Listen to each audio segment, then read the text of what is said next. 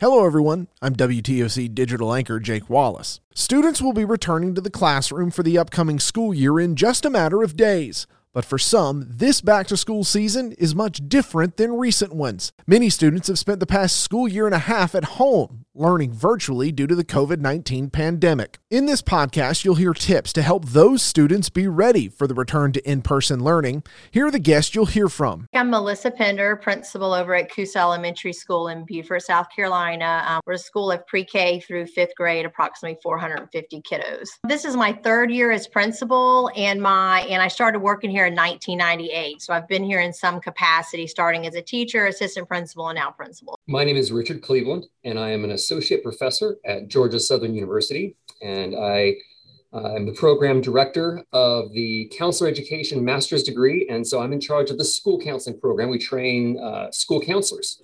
Um, prior to coming to Southern, I was a full time professional school counselor in public schools. Both Pender and Cleveland focus on two major things parents can do to help their students returning to in person learning after schooling virtually getting them back into a school day routine and open communication.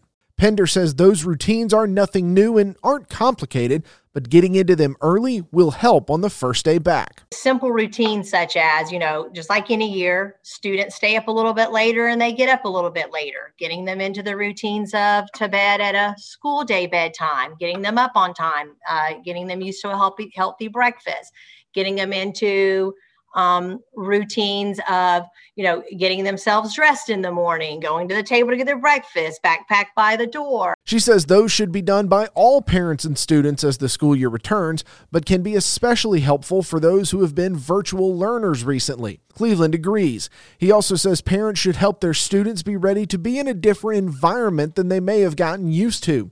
He says students need to be ready for more structure than they may have had virtually. There's a lot of freedom oftentimes that parents and students cite when they talk about learning at home or online learning. And so by nature of being in the classroom and being around all these other learners, a lot of times, you know, that may not be feasible. They need that structure. And so preparing the kids of getting back into the routine that, you know, it's great to have creativity. It's great that you have your interests, you want to pursue them. And th- there's a structure here. We, you know, that we're going to be doing these activities throughout the day, and you may not be able to get to call the shots every single time and prepping them for that. So it isn't just a sudden, wait a minute, I've been learning all year long and I got to choose what I wanted to do and when I wanted to do it. Cleveland also suggests getting your student ready to be in a more focused environment.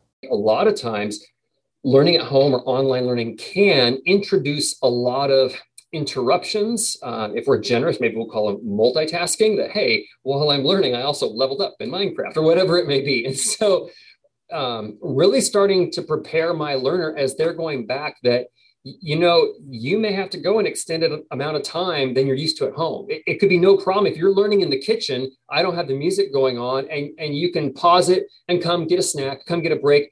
Well, well what how long was that? That might not be feasible in the current school environment.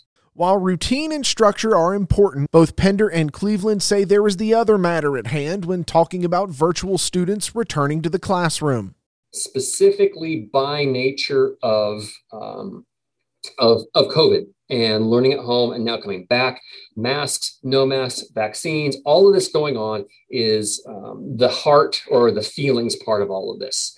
That's where both Pender and Cleveland say, regardless of the age of the student, communication is key. They say that communication should happen with openness and honesty. One of the most simplest things is not sugarcoating anything. We need to be asking our children, are you worried about anything? I know you haven't been in school for, you know, some of these kids a little over a year. You haven't been in school. Is there anything that you're worried about?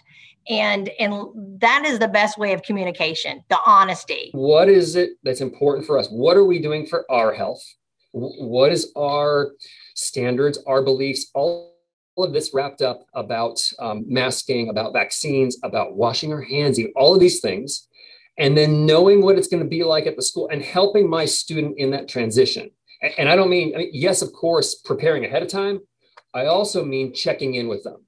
You know, in the same way, if they were starting a new school or a new learning format, I'd want to check in. Hey, how's it going? Um, and, you know, well, tell me about this and let helping them process it, listening to them. Um, that way, not only um, do I know what's going on as the parent, I'm also able to show them, hey, you know, it's okay to wonder about all this. It's okay to not understand it and to come ask. Pender adds those communication lines don't need to just include parent and student. She says parents who have concerns or questions should always reach out to their student's teacher or school. While older students more than likely have past in person learning experiences, some younger students may be heading into the classroom for the very first time. The first day of school can come with its own jitters and potential challenges, but those may be exaggerated if a student's only school experience thus far has come virtually. Cleveland says communication and preparation remain valuable in those situations, but he adds staying positive in that communication and preparation can help ease the transition. I think preparation is really great in terms of um, are we talking about it um, and honestly and earnestly talking about it with an air of an excitement, air, air of excitement. Hey, you know what?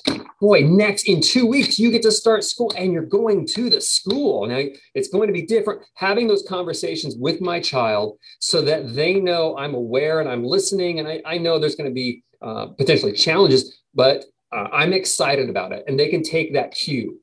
Pender adds, showing young kids ahead of time exactly what to expect can also help calm those first day jitters. Having our younger students picking out their, you know, we have uniforms here in South Carolina or in Beaufort County.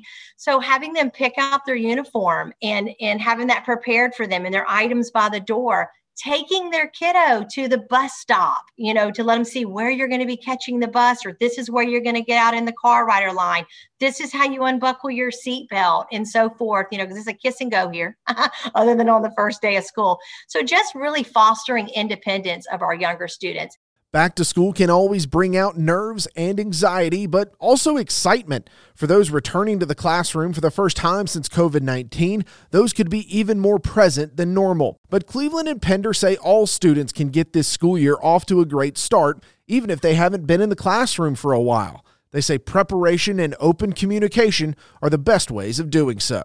I know there can be a lot of trepidation and, and then ratchet everything up with all that's going on. And so I, I think really, um, I think it's just my encouragement to parents is just start preparing now. You know, in these last couple weeks before this week before school starts, get them ready, prepare, and then um, just continue to check in with them and be in communication uh, with your child, um, and, um, and and hang in there.